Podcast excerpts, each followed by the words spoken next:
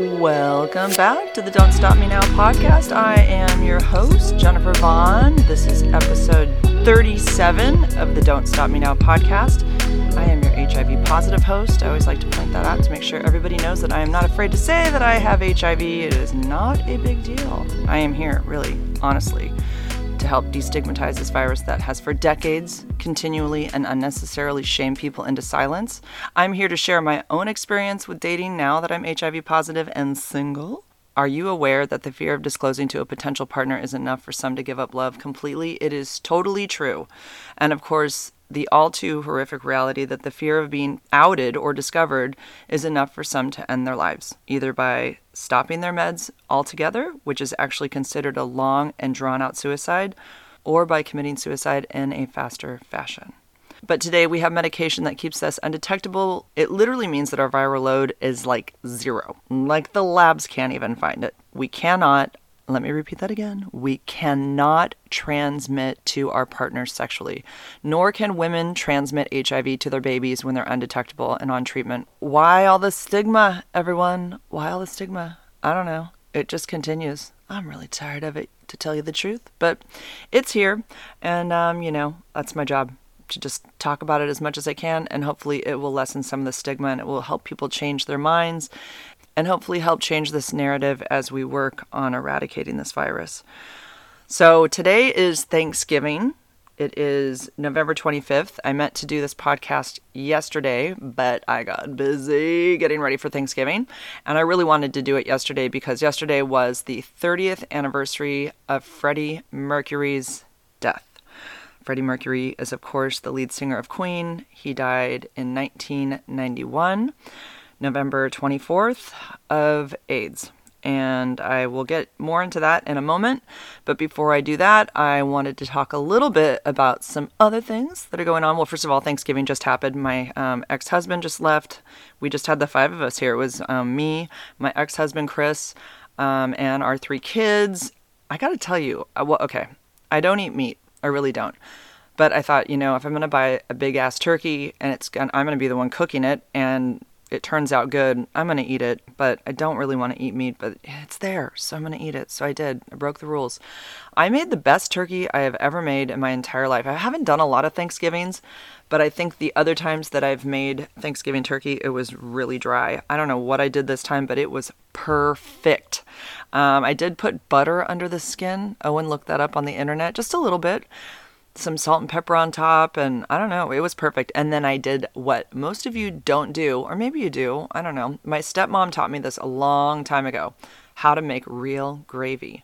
So the way that she does it is she just takes the turkey out of the pan, and then she puts the pan on the stove, and then she would add flour to the drippings and just stir, you know, with a, what do you call it? Um... Uh, whisk. And I remember her showing me when I was younger and just saying, you know, we're going to add a little bit of salt and pepper and just a little bit of flour, and you keep, you know, whisking it around and you get all the lumps out, and that's how you make the gravy. So I had bought the packaged gravy because I'm like, I'm not going to buy that jar stuff. That looks so disgusting. It's all watered down and it looks just goopy and gross. And I'm like, no, I'm going to just buy the packaged stuff. I'll make that. And that you just add water to it. It's just powder and you just add water to it. And I then I thought, I can make my own gravy. So I did. And it was super good. I mean, it really was. It's gross when you think about it. I mean, it's literally the fat, the wet fat, the hot, wet, sweaty fat off the bird with flour added to it. It makes a roux. You guys know that word, right? A roux. I guess that's when you add like flour to, I don't know, butter or something. And it's, oh, my dog is barking. I don't know what the problem is.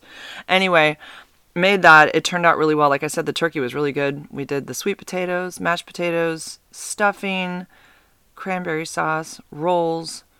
Uh, my ex-husband, Chris, always likes, I don't know why, but he loves spinach in the can. So I bought that especially for him last night. Um, he will eat it straight out of the can. And that's what he used to do when we were married. I always thought it was so disgusting. I mean, I know it's good for you, but he would just straight up eat it out of the can. And I'm like, that looks like it came out of a creek bed, like moss off of a rock. It's just bleh, so gross. He loves it. So um, he got that. That was a special side dish for him. And um, what else do we have? We just did really basic stuff, but it was it was pretty good. So that's over. And we had, um, oh my God, we had the best pie. We had this chocolate peanut butter. I think it's more peanut butter, like peanut butter cream. It came out of the frozen section at the grocery store, and it's comes with a chocolate um, pie crust and like white frosting around the edge with little chocolate chips on it, but it's peanut butter cream. Oh my God, it was so good. Has the perfect amount of salt in it. I don't, I'm, I can't really describe it any other way, but it, there's this little tinge of salt to it. Oh my God, it was really good. So Thanksgiving was, um, I don't know, it went over really well. We took a bunch of fun little pictures, and those are on my Instagram and Facebook. It's on my personal Instagram, not my H I V Instagram. I tend to do more of my personal stuff on that. Um, Jennifer Leigh Vaughn Instagram. It's Jennifer L E I G H V A U G H. Don't forget the A. N. So you can check those out if you want. Um, so let's see what else. Um, a lot has been going on on TikTok since the last time I was on here. It's been blowing up. Um, the last time I was on here, I think my TikTok had about sixty-four thousand followers. It now has eighty-two, I think, eighty-two thousand. Let me double check. Um, oops.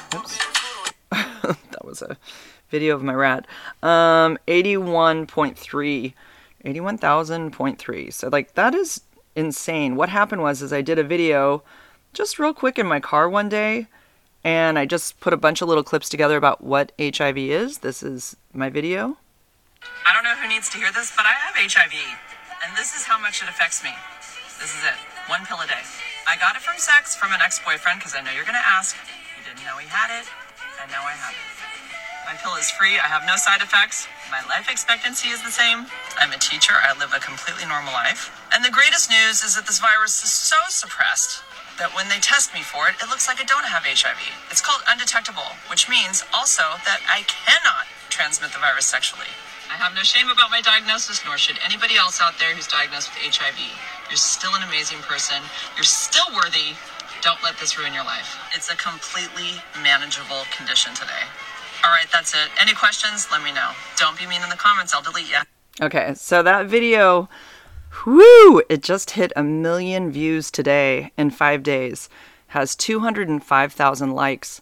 Um, I can tell you that the video that I did, the um, this one that... I could be brown, I could be blue, I could be violet sky, I could be hurtful, I could be purple, I could be anything you like. I, I do love that song. That one has... Just in comparison, that one has double the views, two point three million. So over a million plus three hundred thousand more views. But that video only has one hundred forty-five thousand likes. So the one that has a million has two hundred five thousand likes. The one that has two point three million has one hundred, what did I just say?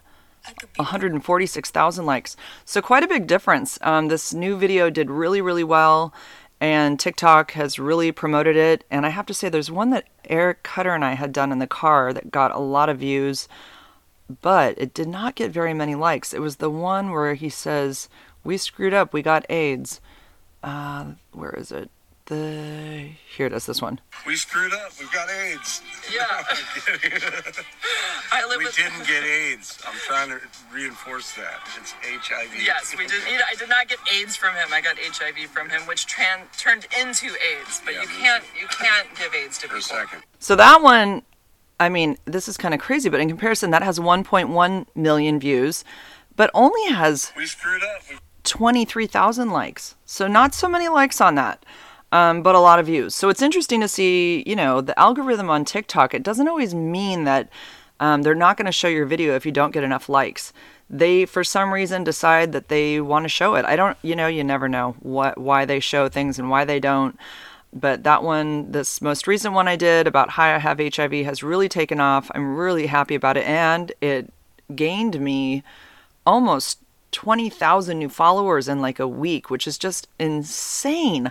So in comparison to YouTube, I have, I think right now, let's see what I have on YouTube. God, I don't even, it, YouTube is the Facebook of Instagram, like literally. Is, does that make sense? Oh, I, I screwed that up. So YouTube in comparison to TikTok, it's like everyone goes to TikTok now instead of YouTube. Same thing happened. People used to use Facebook and now they go to Instagram. So that's, you know, that to me is the same comparison. But I have sixty-three thousand three hundred forty-six on YouTube. Um, and like I get maybe ten new people a day on YouTube, where on Instagram it's like over a thousand. I mean, it's like, it's crazy. It, like, it's the numbers. So you just have a video or, and you know, once you have a video that's doing well and you keep kind of like pulling from, there's when people comment and then you answer one of their comments, so it shows up in the comments of that video that's doing well, then that video takes up and they all start taking off from that one video that's doing really well. Now the video's slowed down a little bit, so I don't know that if I do a, a video from a comment, if that makes sense, because I can answer a comment by making a video on it. Um, you know, I, I don't know at this point because it's kind of slowed down if it would really take off again. But um, I guess my whole point is, is that, you know, a lot of people are learning about H I V and a lot of people are following me to hear more about H I V, which is awesome. I, that always blows my mind. Like, would I follow someone to hear them talk about H I V? Doubt it. If I didn't have it, I don't think I would want to know more about H I V. I don't think I'd care.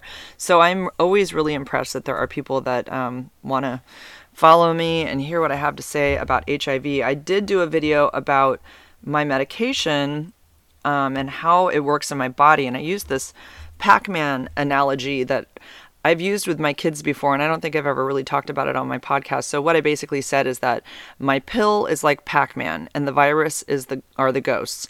And literally the the you know, the pill comes in every twenty-four hours like Pac-Man, and it ate up all the ghosts originally. So they are all gone now. There's like none left.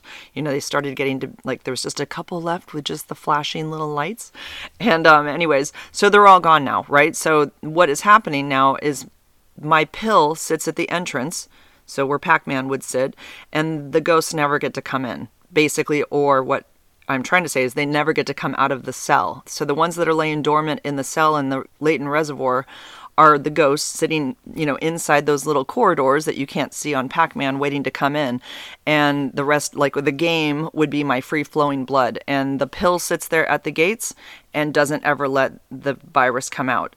So that's essentially what's going on every day when I take my pill, is that there's just always medication in my body, keeping the... Oh, my mom's calling me.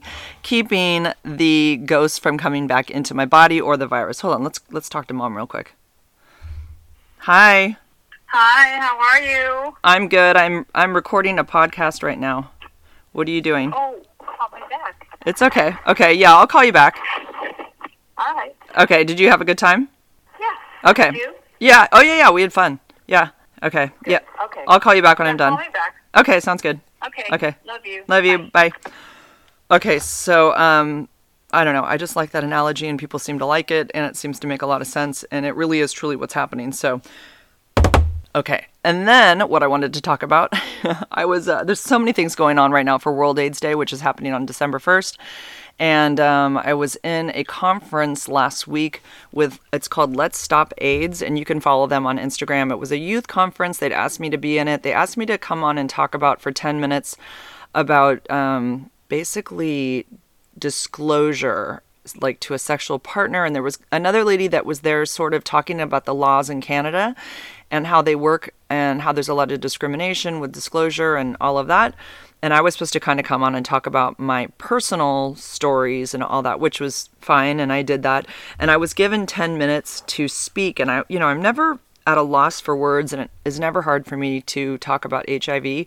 But this was, I don't know what it was. I got so uncomfortable because, first of all, I cannot see anyone who's there. So all I saw in the Zoom was the other woman who was there from this like legal network, myself, and then there was a narrator, and he was fifteen, I found out. He was quite young. I was like, yeah, he's young.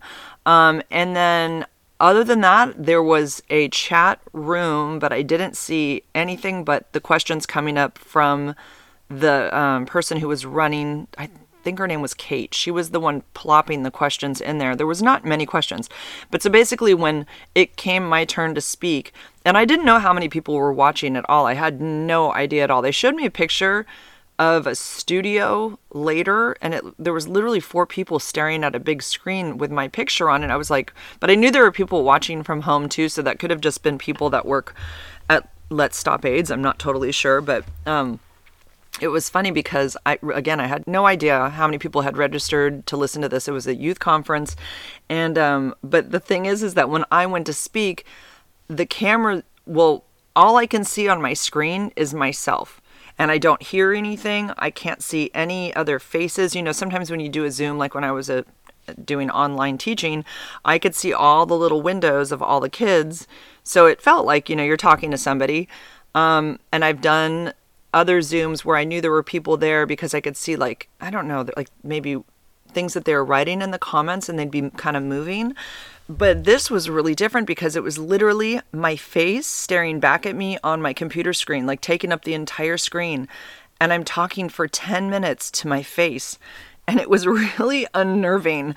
And I was kind of getting lost in things I was saying a little bit. I was able to keep it on track, but I was so aware of like staring at my face. It was awkward. So anyways, I'm relieved it's over. Got through it.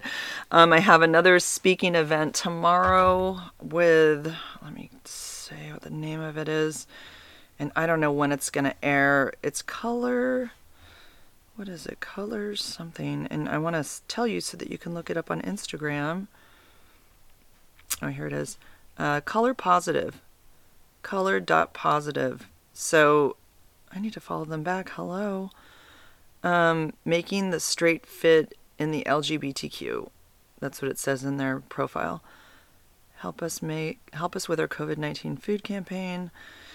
Um, I don't even know where they are. I'm, I get asked to, I, you know, people ask me to speak all the time and I like kind of like lose track of who's who and where they are and what they're totally representing. I just, just put me in front of a camera and I'll talk about H I V to anybody. But anyways, that's tomorrow.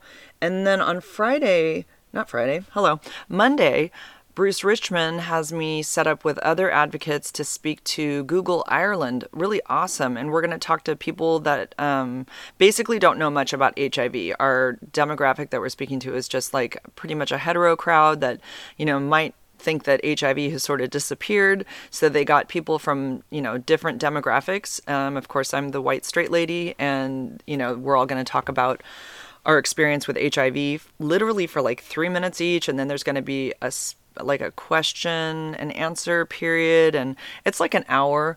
Um, I'm actually getting paid for this and it's Google. So they're taking good care of us. It's amazing to get paid finally to speak because it doesn't happen very often. So, so grateful to Bruce Richman for this opportunity and I hope I do him proud. So, um, what else? Oh yeah. I'm so bummed. So I did a live in my car last I think it was Saturday. Yep, last Saturday. And I had my bullet in my purse and I have a little tiny square box that it came in when the F B I sent it to me back in ninety, probably got it in ninety-two because I was shot in ninety-one.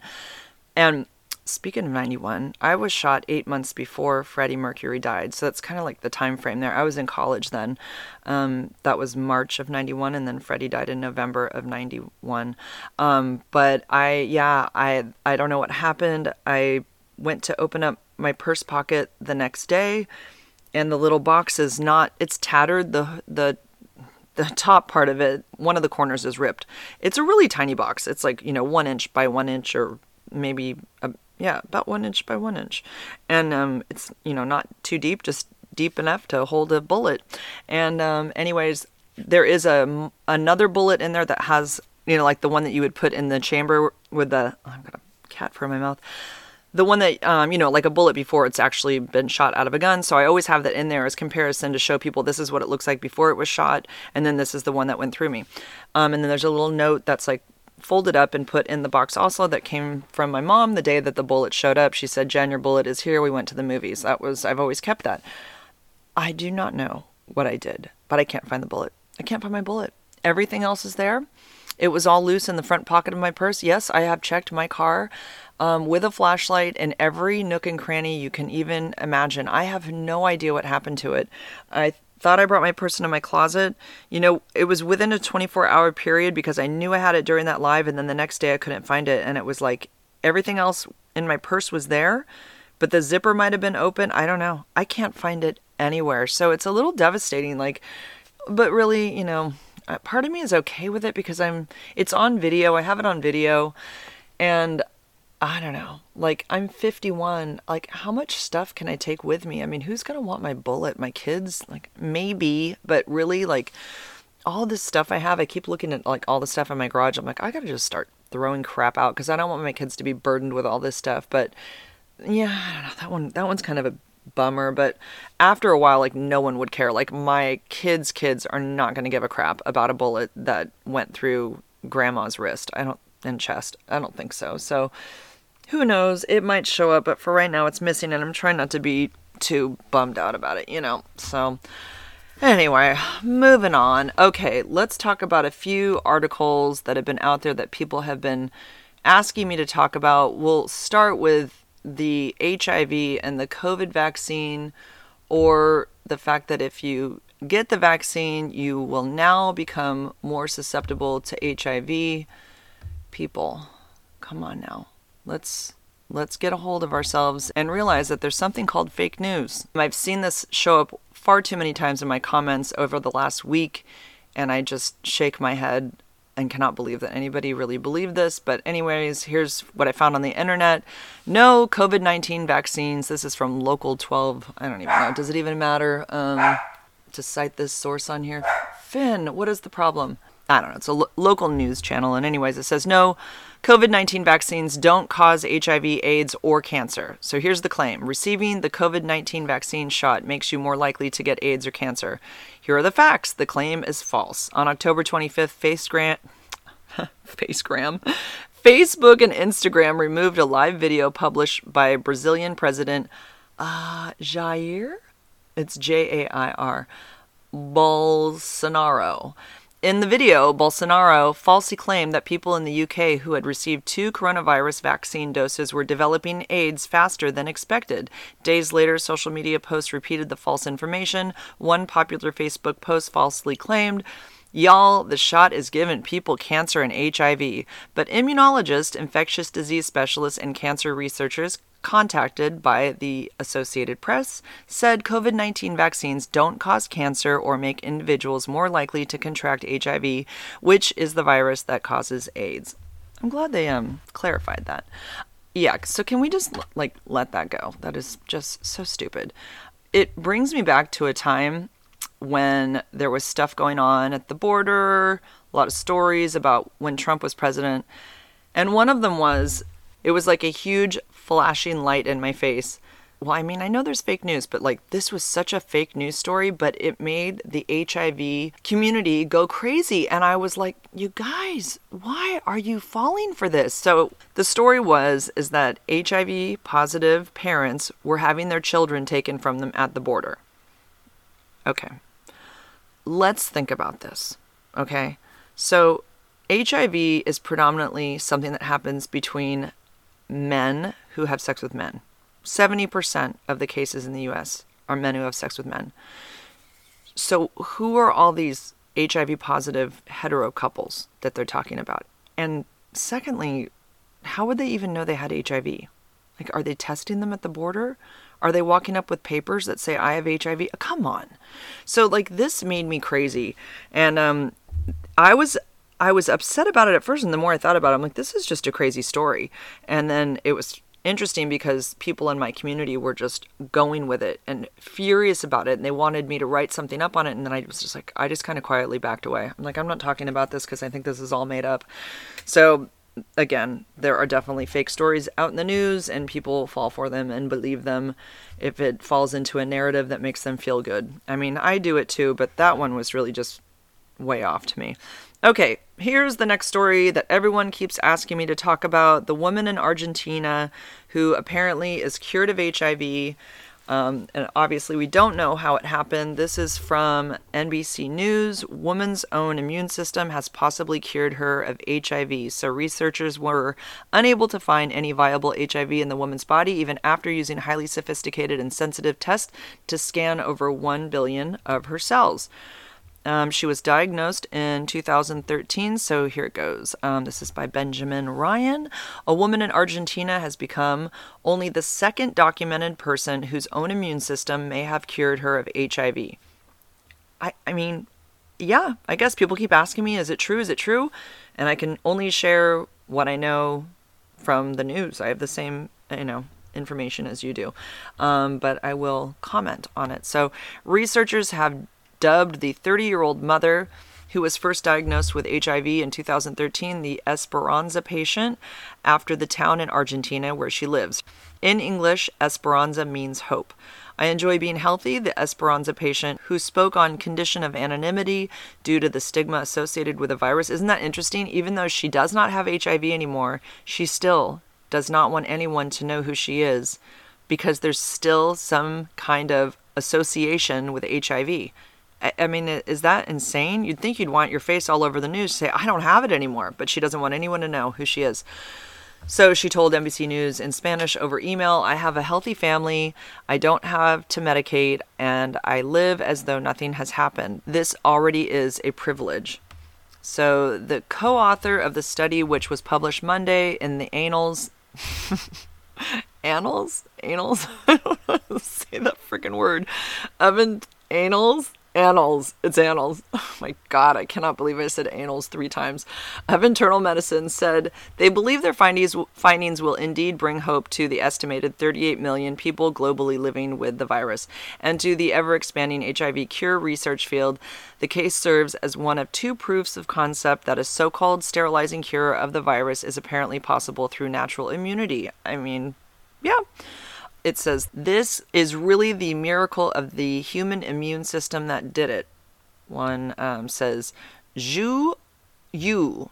I think that's how you say that. X U. And then the next part of the name, Y U. Zhu Yu.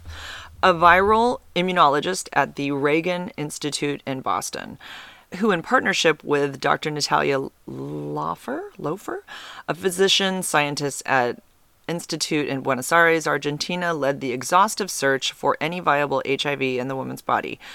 Um, now we have to figure... It's so interesting. Like, how would they even know to do that? Because when I test for H I V, they don't find it in my body either, but there's no one doing an exhaustive search to see if it's still there. We just kind of know I still have it. Like, but it doesn't come up that I have it. It says I'm not detected. So... I really wonder what led them to doing this exhaustive search to find out whether she truly had it anymore or not. I don't, I don't know. So now we have to figure out the mechanisms, said Doctor Devin Deeks. I know him.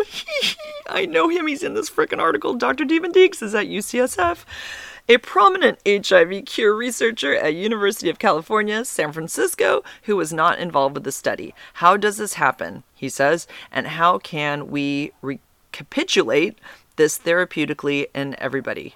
Recapitulate. That was the word he used. Scientists are pursuing the Byzantine task of curing H I V on multiple fronts, including through gene therapy, kick and kill efforts to flush the virus from its so-called reservoir. That's where Pac-Man is sitting, right? And the reservoir is that little tunnel. Um, or block and lock methods to keep it trapped in cells. So like putting a little locked door. So Pac-Man is sitting on that little gate, but he locks a door so the ghost can't come in.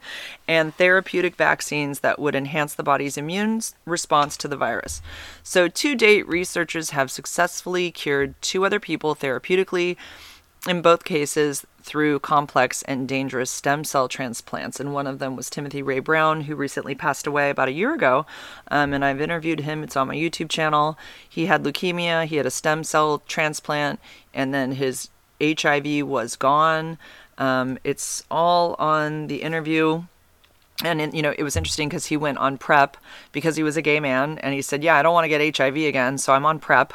You know, he takes a pill a day to keep it. You know, because I remember he said, he goes, I like to have sex and I don't want to get H I V again. Um, so, yeah, he was on PrEP. But I think he had a partner um, before he died. I know he did. Um, so I don't know that he was on PrEP anymore. So anyways, H I V has proved extraordinarily difficult to eradicate from the body because it will infect certain long-lived immune cells known collectively as the viral reservoir. That's the little... That's where the ghosts are hiding. They can spend lengthy periods of time in a resting state. This keeps the viral D N A, known as provirus, that is encoded into those cells under the radar of standard antiretroviral treatment, which can only attack the virus in infected cells when they are actively churning out new copies of H I V. You um, was also the lead author of a paper published in Nature in August twenty twenty that analyzed sixty-four people who, like the Argentine woman, are so-called elite controllers of H I V. These are among the estimated one in two hundred people with H I V whose own immune systems are somehow able to suppress the virus's replication to very low levels without antiretrovirals. Yes, these people do exist.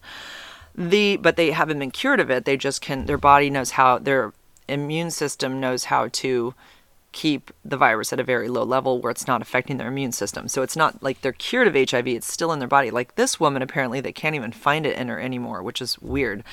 Um, the study's authors found that these individuals' immune systems appeared to have preferentially destroyed cells that harbored H I V, capable of producing viable new copies of the virus. Left over were only infected cells in which the viral genetic code was spliced into a kind of genetic dead zone, regions of the cellular D N A that were too distant from the le- levers, levers that propel viral replication. Boy, that's, I, I'd have to read that a few more times and not be like, doing a podcast to really get what they just said there. So hopefully you can rewind that and listen again and try to decipher what I just said.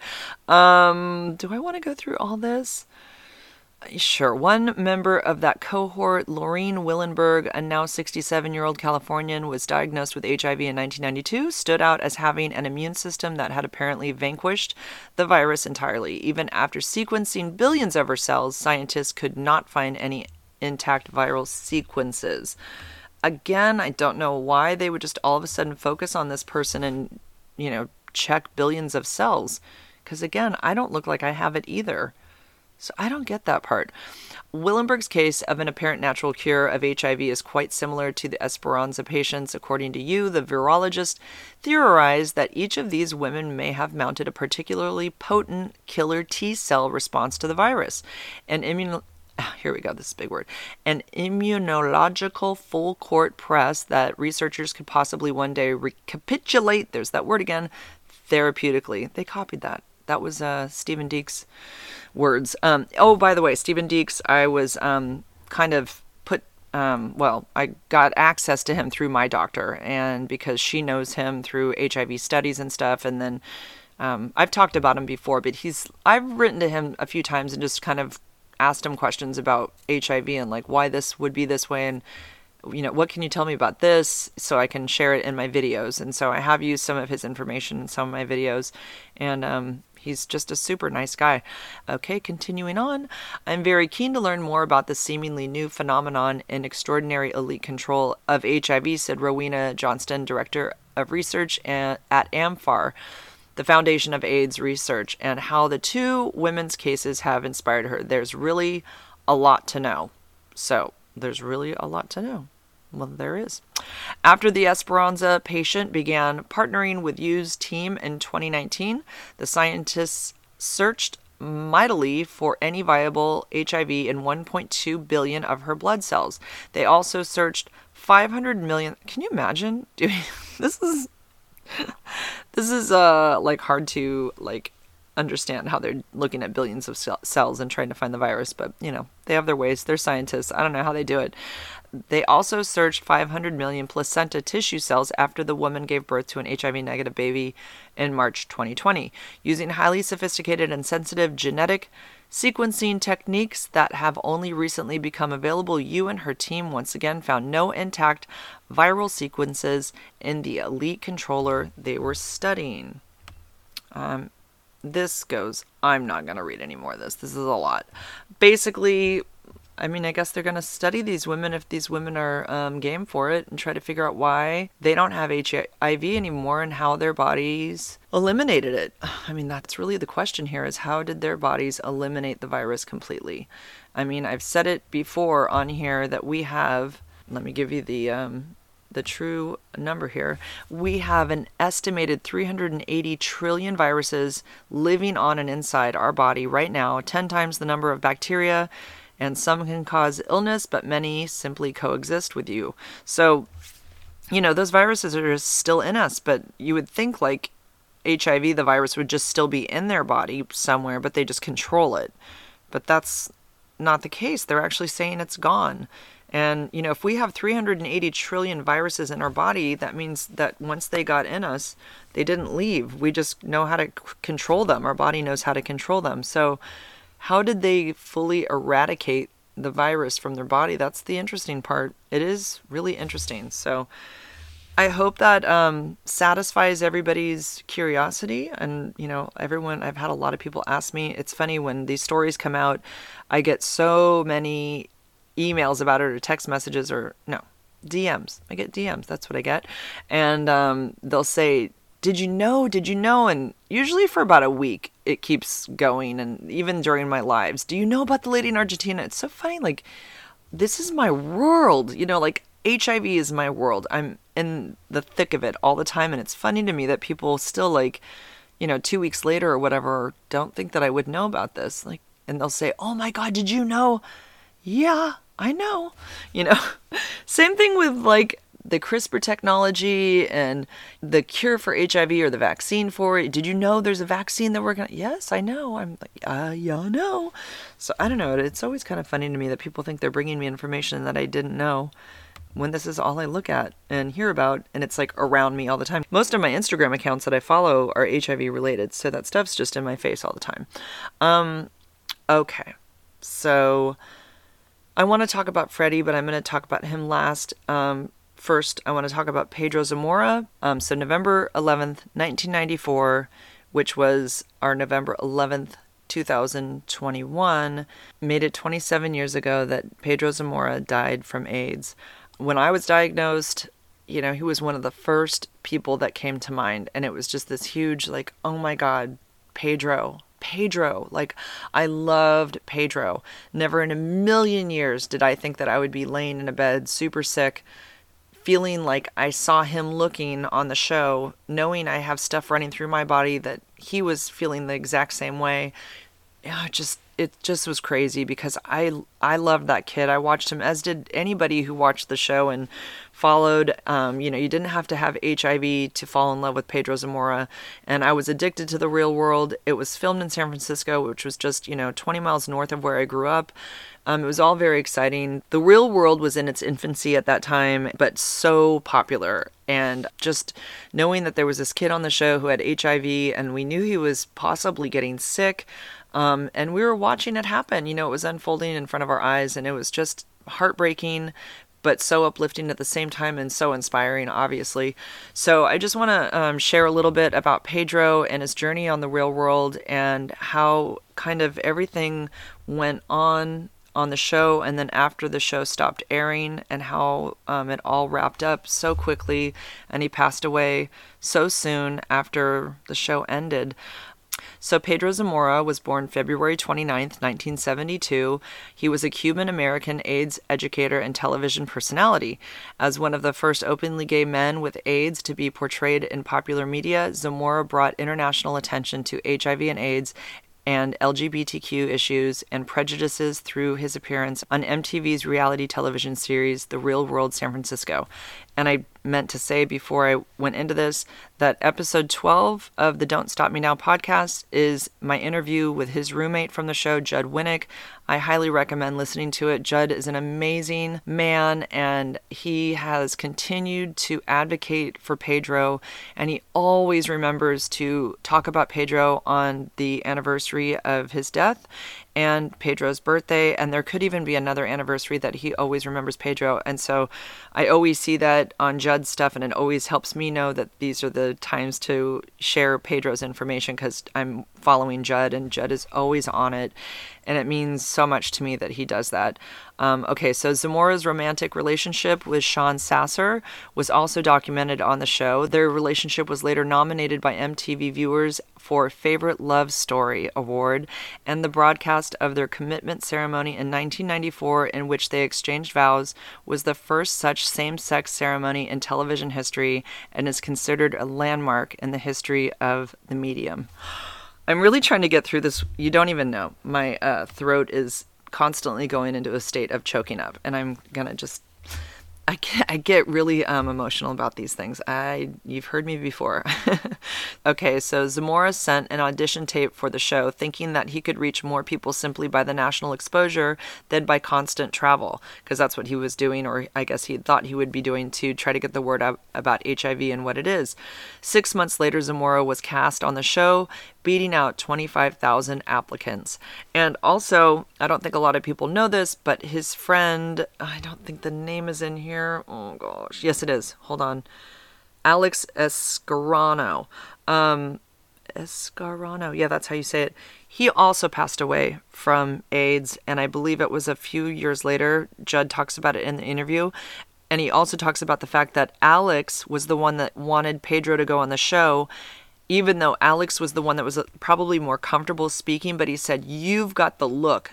They will love you and you have to do it." So he pushed him to do it.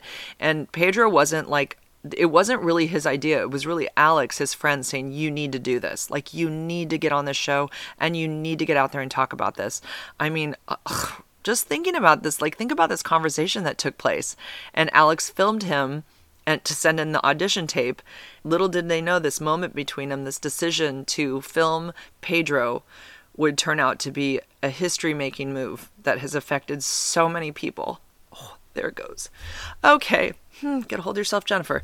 Okay, midway through filming, Zamora's health suddenly declined. He was suffering from night sweats, bouts of pneumonia, fatigue, and weight loss. Producer John Murray stated he got sick much faster than he expected. That's when he made us promise to tell his story to the end. Okay. Um, I just, I, just knowing um, how sick I was, I just can't imagine how he got through this process, being filmed and not feeling well. It's, um, it's so brave what he did, and, um, I just, it just blows my mind that he did what he did.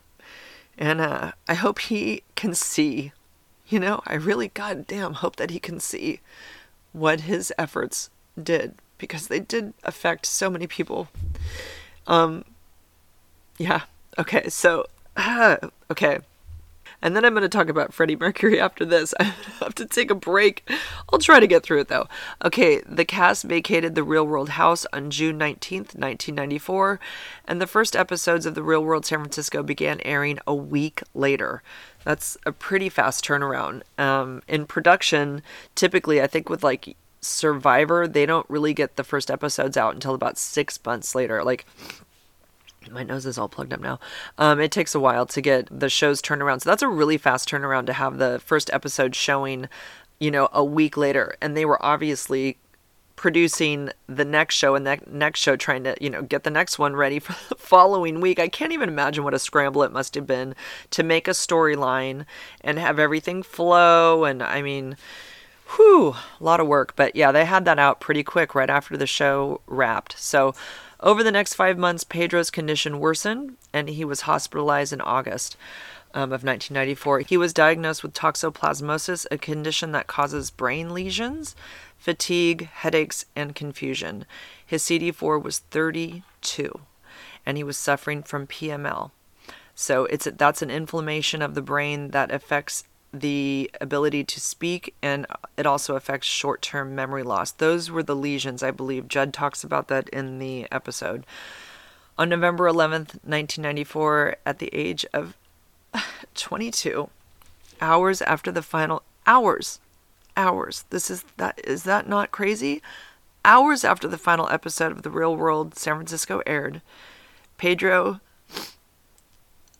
surrounded by his family, longtime friend Alex Escarano, Sasser, his husband, Judd Winnick, and Pam Ling, Zamora died at four forty a.m.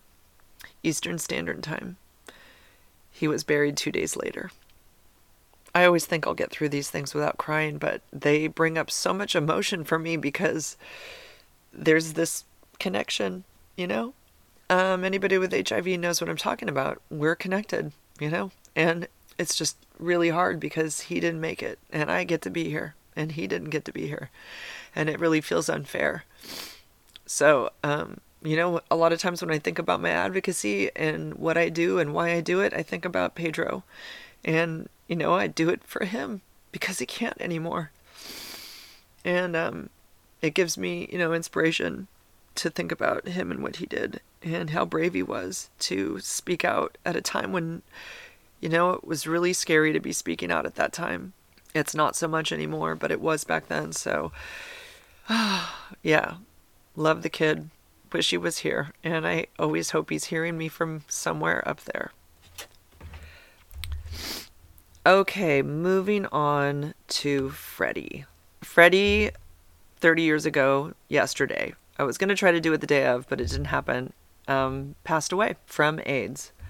And um, there was a lot of different articles celebrating his existence.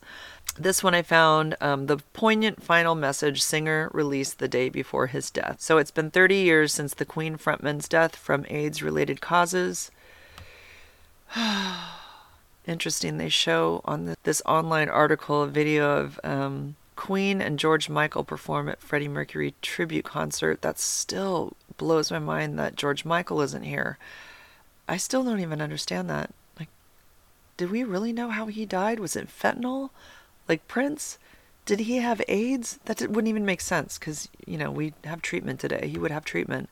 I just don't get how George Michael's gone. Okay.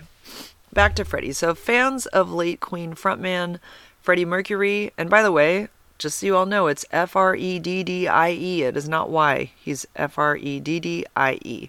Mercury are celebrating the singer ahead of the thirtieth anniversary of his death. Mercury died from AIDS-related complications on November twenty-fourth, nineteen ninety-one, having declined to speak publicly about his diagnosis until the day before his death. So nobody knew exactly what was wrong with him. Obviously, he was in failing health. He was very thin. He was frail. Um, he didn't do a lot of interviews as it was, but he did not disclose his diagnosis to the public until the day before he died. So on November twenty-third, Mercury issued a statement to the press regarding his condition, confirming media speculation that he had tested positive for the disease. Following the enormous conjecture, this is what he says, following the enormous conjecture in the press over the last two weeks, I wish to confirm that I have been tested H I V positive and have AIDS. It's interesting, in this article, they wrote AIDS, capital A, and then lowercase I D S. It's never typically written that way. Anyways, read Mercury's statement. I felt it correct to keep this information private to date to protect the privacy of those around me. However, the time has come now for my friends and fans around the world to know the truth, and I hope that everyone will join me, my doctors, and all those worldwide in the fight against this terrible disease. It's crazy to me that he died the next day. It continued, my privacy has always been very special to me, and I am famous for my lack of interviews. Please understand this policy will continue. The last chapter of Mercury's life forms the basis of a new documentary, Freddie Mercury, The Final Act, which features interviews with the artist's friends and former bandmates. You can read the Independent's interview with the documentary. That will be on B B C Two on November twenty-seventh and is also available on B B C iPlayer. I don't know if I'll be able to get a hold of that, um, but, you know, I'm not sure I want to watch it anyways. There was a tribute from Adam Lambert. I guess they're, I don't know if they're going on tour or it was just some tribute songs that he had done. I love Adam Lambert. I did watch him on American Idol. I think he's an amazing singer. Obviously, the guy is super talented. But truly, I'd rather just watch him perform maybe on Broadway. I don't know that I really like watching him do Queen. I don't know why. I just don't. There's no one that's ever going to be able to replace Freddie. It's just never going to happen. So, and he's different. And I know he's not trying to be Freddie. He's he's doing his own thing for sure. But, and he has an amazing voice. He can certainly pull off all the songs. But it just doesn't feel the same. I don't know. I don't like it. So I'm not really into watching that either. But um, yeah, it's nice to think about Freddie. Of course, this podcast is named in honor of him. And I hope that most people know that. And it was an, you know, a name that came to me really quickly. I guess it was October of twenty twenty when I decided to do this podcast. So it's been just over a year now. And I don't remember the actual moment, but I was trying to come up with a name and maybe I'd listened to the song that day, and then I was like, that's it. That's the name. I got to call it Don't Stop Me Now. So, um, yeah, but it's absolutely in honor of Mister Mercury for sure. All right, guys. Um, I always, I've just been talking and talking. I don't even know how long I've been talking for. Oh, I did good. I did almost an hour. Woohoo. I always kind of want to do an hour. My last one was kind of short. I want to thank all those people on TikTok who have been telling me that they love my podcast and they listen to it all the time, and I'll be doing a live and all of a sudden I'll get comments that just say more podcasts. I'm like, oh my God. Okay. I'm like, yes, I'll do it. I'll do it. So I thought I would do it a little bit different today and read some articles. I hope you guys like that style.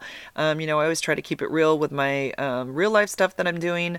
Um, dating is, um, there's stuff going on, but I'm kind of keeping it sort of quiet right now because mm, the person that I kind of hung out with for a little bit, um, yeah, I just don't want to talk about him on here. I just don't. So, um, it's not that he'd even probably ever know, but I'm just kind of keeping it quiet for right now. So, and that's even more than I wanted to say. I don't even know why I said that. Um, so anyways, I hope that everybody is having a really wonderful Thanksgiving. If you're celebrating that, I know this is not everybody's tradition anymore. And I know there's a lot of negative things about Thanksgiving, and I get it. And really for me, it's just a day to spend time with my family.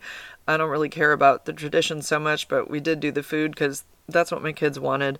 Um, so I hope that whatever you did today, you feel good about it, and it made you feel like it was representing whatever makes you feel good and right. And that's it for now. I wish you all well, and I hope to be back sooner than later.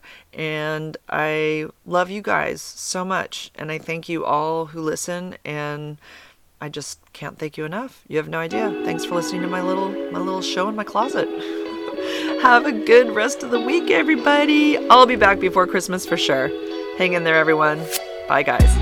If you'd like to be notified for any of my upcoming podcasts, be sure to subscribe. If you'd like to help this girl out, then please rate, review, and share my show. Thanks, guys.